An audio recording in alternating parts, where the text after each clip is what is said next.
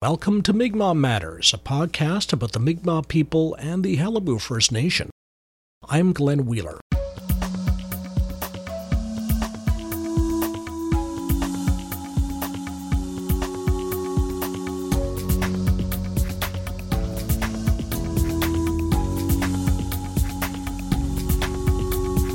The Beothuk shared what is now known as Newfoundland with the Mi'kmaq people. Beothuk blood may flow in the blood of Mi'kmaq people, some people think. And now the remains of Demasduit and Nonosabasut are on their way back from Scotland, where they've been in storage for 200 years.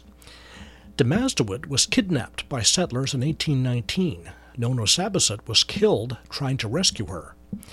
The remains were sent overseas by William Cormack. But where is home? The rooms in St. John's has been proposed as the final resting site. But would putting the remains on display far away from their land be the dignified thing to do? Would it not be better to lay them to rest on their land, somewhere near the Exploits River? Those are the questions waiting for us. Scott Sims is the MP for Coast Bay's Central Notre Dame, which includes traditional Beothuk territory. I asked him about the complicated process for the return of human remains and about the perhaps even more difficult decisions to be made once we have them back. Lately, there's been attention on the return of human remains as a, a big part of reconciliation, uh, not just here in Canada, but also around the world. And with the Indigenous rights being entrenched through United Nations, uh, it is incumbent upon us to seek out not, not, so much artifacts, but obviously human human remains uh, and the repatriation thereof. So when we contacted Scotland uh, some time ago about doing this, they they researched it. They looked into how it was possible. Uh, originally, there was a letter from the Premier of Newfoundland and Labrador uh, re- officially requesting, but of course, when you deal with this sort of thing between nations, it has to be between nations. So we had to go to uh, the government of Canada through the Department of Canadian Heritage, and uh, by extension, we have to deal with the Canadian Museum of History. So the Canadian Museum of History, um, on behalf of the Government of Canada, will accept the remains, and then we work to uh, transfer the remains from the federal government to the provincial government, and then the, what we do then is still uh, we're discussing where we go from there. And how are you involved as MP? Obviously, you're uh, an MP for the area where the Beothuk territory, we may call it. Um, is that is that your involvement? For me, it started many over 10 years ago when we started putting up plaques for. There are basically three very important Beothuk individuals. There's Nonosabasut, who and his wife Demasduit. Uh, she was uh, later captured during the incident. Her husband, uh, Nonosabasut, was was murdered, and Demasduit was captured uh, by uh, the settlers there, and she was renamed Mary March. Um, in a very crude way, what they did was they gave her an English name and her last name was the month that she was captured in. It, it was a common practice that they would do that. So there was, uh, but I mean, obviously now I, I call her Demasduit, which is her real name. And uh, those are the two individuals whose remains that we are repatriating. The other one is their niece. It was Shanawdithit. And Shanawdithit was the last known Beothuk to survive. She died in 1829 uh, in St. John's. So we were putting plaques up for these three individuals, uh, commemorating the life of Shanawdithit, who had a lot to give. Basically, she told us the most about Beothuk culture, mm-hmm. and uh, and also she told the story of her aunt and uncle who were captured, and uh, uh, Nana who was murdered, her uncle. When we were putting up these plaques, I was we were doing the research, we were talking about their lives, how they lived off the land, how they lived um, in and around the coast of Newfoundland re- during the winter, retreating back to the interior of Newfoundland around Red Indian Lake. And in doing so, I discovered, to my amazement, that their their remains, which I thought were buried uh, near Red Indian Lake, um, or certainly for Nana, uh, Nana who was murdered there, I thought they were there, but apparently they had been taken by Cormack the explorer back towards Scotland. Now, William Cormack was a strong academic, so there's been some discussion of why would he do that, and I guess what he wanted to do is he wanted to take it back to his home of Scotland uh, for study. I don't think it was any more nefarious than that, just for the sake of the study. Um, although the fact that he didn't have a plan to return them uh, was disappointing. Nevertheless, there they were for 200 years, and I was fascinated by this. I had no idea. Then I had come to discover that not only were they there, but they were kept in a. They weren't really on display. They were put in the back room. I then met uh, Chief Mi'sel Joe of uh, Conne River, uh, First Nation, and that is in the south of Newfoundland, and it's uh, the only land reserve we have on, on the island. And he mentioned to me he was traveling to Scotland to do a, a ceremony with the remains, which inspired me a hundredfold beyond what I had already known. And when he was telling me this and how he would do it and how he would uh, speak to the university or to, to the museum rather, I th- he said to me, he said, well, my goal is to bring the remains home, which to me sounded okay. That makes sense. So why hasn't this been done? So now we're looking at we're I mean in a few years it would be 200 years. What do you think uh, it's taken this long? Well, I think partly we're partly to blame because we never really had a movement to get it going. So like I was just saying like when when there were two things that crossed my mind at the time, two emotions I had which was number 1, this is exciting that we can bring these remains back to to their own homeland. Uh, and the unceded territory that of which they belong to, but also I was shocked, surprised, like how has this gone on so long? Mm. And we just never made the request or never thought of doing this. And you know, for me, there was a question around 2009, 2010. As we got into 2011, 12, and I, I had more discussions with uh, Chief Joe, I realized, you know, we really need to make a special effort. So we made requests to our own government, and then when I saw the within the UN Declaration of the Rights of the Indigenous, there is a section in there that talks about the repatriation of human remains, and I thought this is it. This this this is it right here. It's in black and white. The the leaders of the world acknowledge that the remains that uh, are there that and they're not you know buried in their homeland, they need to return. They need to return, and we need to do this in a very respectful way. So, which now that we have assurances that they're coming to Newfoundland and Labrador, now we have to have the discussion with the five Indigenous stakeholders in Newfoundland and Labrador. We also have a conversation with the Newfoundland and Labrador government and historians and people of the university who are experts on this to, to commemorate the remains in the most respectful manner that we can. And I, and I suppose the first uh, question there is how exactly will we take them back? Obviously, it'll be, it'll be in a plane somehow from Scotland to to Canada, but um, will there be some some ceremony? Oh yes, absolutely. That that's my request. Do you have any sense yet of what that would look like? Well, this is a conversation I've had with Chief Joe. Um, Chief Joe is hoping to be there when the remains are transferred. So we're working on that right now to see how Chief Joe can be involved. Uh, and once that is done, then we have to see how we're going to transfer from the government of Canada back to Newfoundland and Labrador. And, and as Chief Joe said, I mean, he wants to make this a provincial issue because, you know, for the for all for most of the time that those remains were over there, Newfoundland and Labrador was well, we were the Dominion of Newfoundland. So it's it's really something. I mean, we we we learn about it in schools about the legend of the Beothuk, the story of the Beothuk.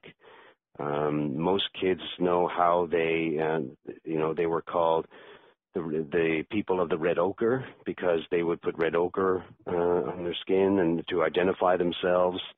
The birch bark canoe is, you know, we we know all about that. So it's really it's not like the Beothuk is something that we have to teach our kids about. I think for me, the role, the goal here about repatriation of the remains is to reintroduce to our kids what the Beothuk uh, is truly about to get a deeper understanding than the than the knowledge that we currently have, which is really just scratching the surface. Now, you mentioned um, the five Indigenous stakeholders in Newfoundland. So, you're talking about um, the two Mi'kmaq bands, uh, the Innu, the Inuit, and um, and who else? Uh, who who? NunatuKavut, which is the, the Labrador Métis group. How would that discussion take place? Uh, do you think? Um, uh, you know, obviously not.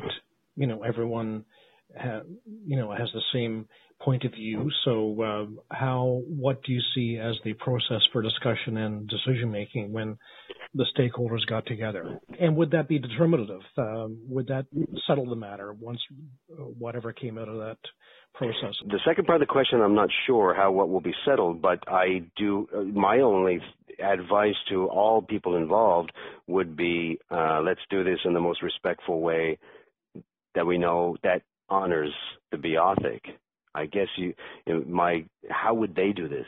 You know, I mean, they they're not here any longer for us to ask directly for obviously, but is there a way that we can do this that would respect them and their their and their ancestors when they were here? So it's it, it, certainly is it's a spiritual engagement that all of us have to not just the five indigenous groups but for all newfoundlanders and labradorians we have to explore how spiritually this would be in, in the best way to commemorate um, what the Beothuk represented as, as our own history. Yes.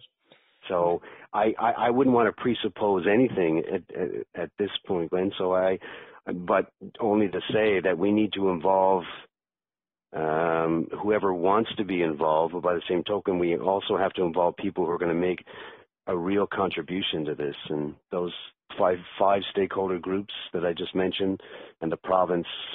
It's it's a large discussion, and there's a lot to talk about because we've been so focused on nothing happens unless these remains return to its homeland. And and of course the we've already got some uh, I guess preview of what of one decision to be made, which is where the remains will rest, and we have. Uh, Durham Corbett from from Buchans, which is on Ring Lake, Beothuk territory, saying that will be the appropriate place. Other people saying it's the rooms in in St. John's.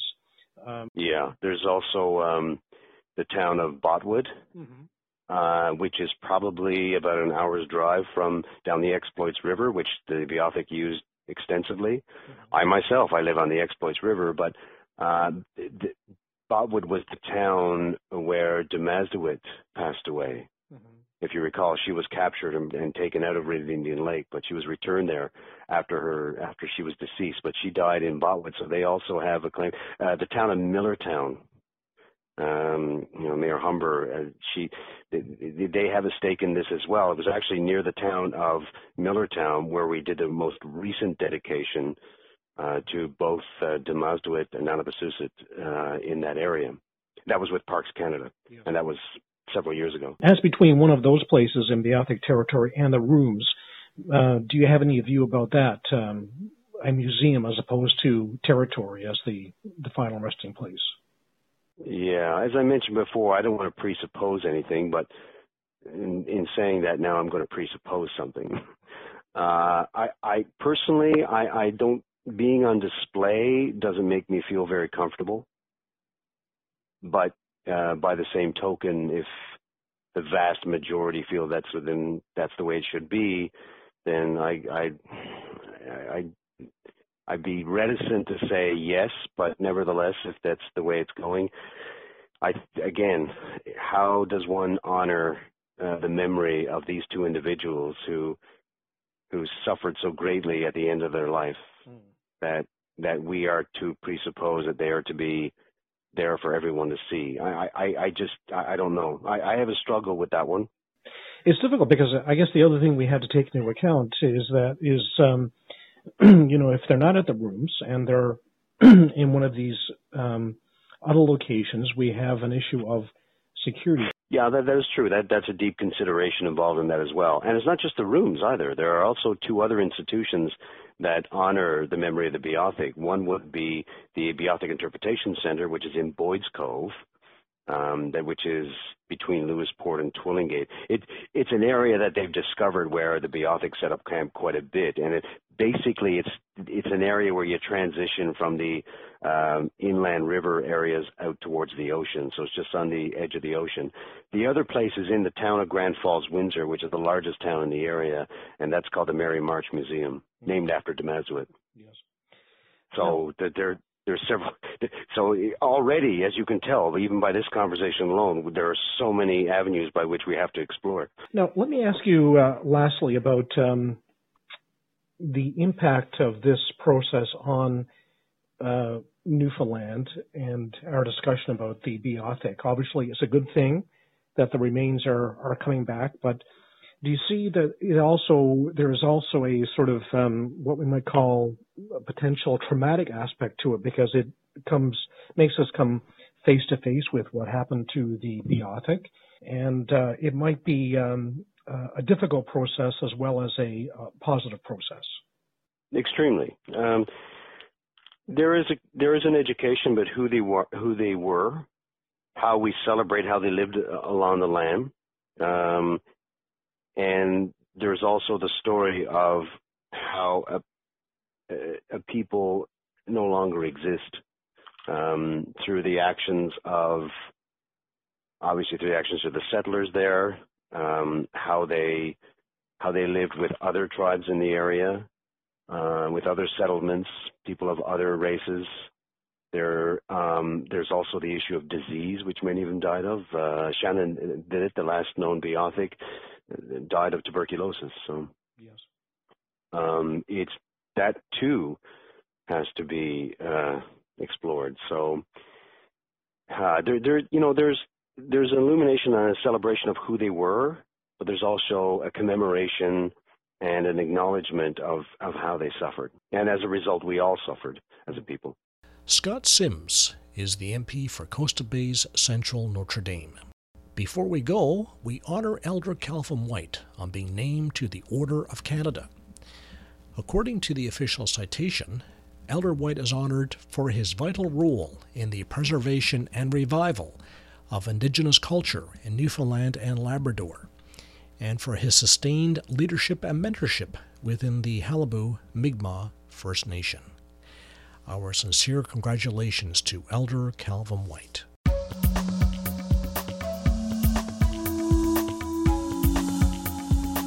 Allison Baker is the technical producer of Mi'kmaq Matters, Celebration Time used with the permission of Mi'kmaq artist Marcus Goss. Like us on Facebook, follow us on Twitter, listen to Mi'kmaq Matters on Bay of Islands Radio, and Norris on Rocky Harbor. Tune in on the Voice of Bonne Bay, and in St. John's, catch us on CHMR. I'm Glenn Wheeler. Till next time.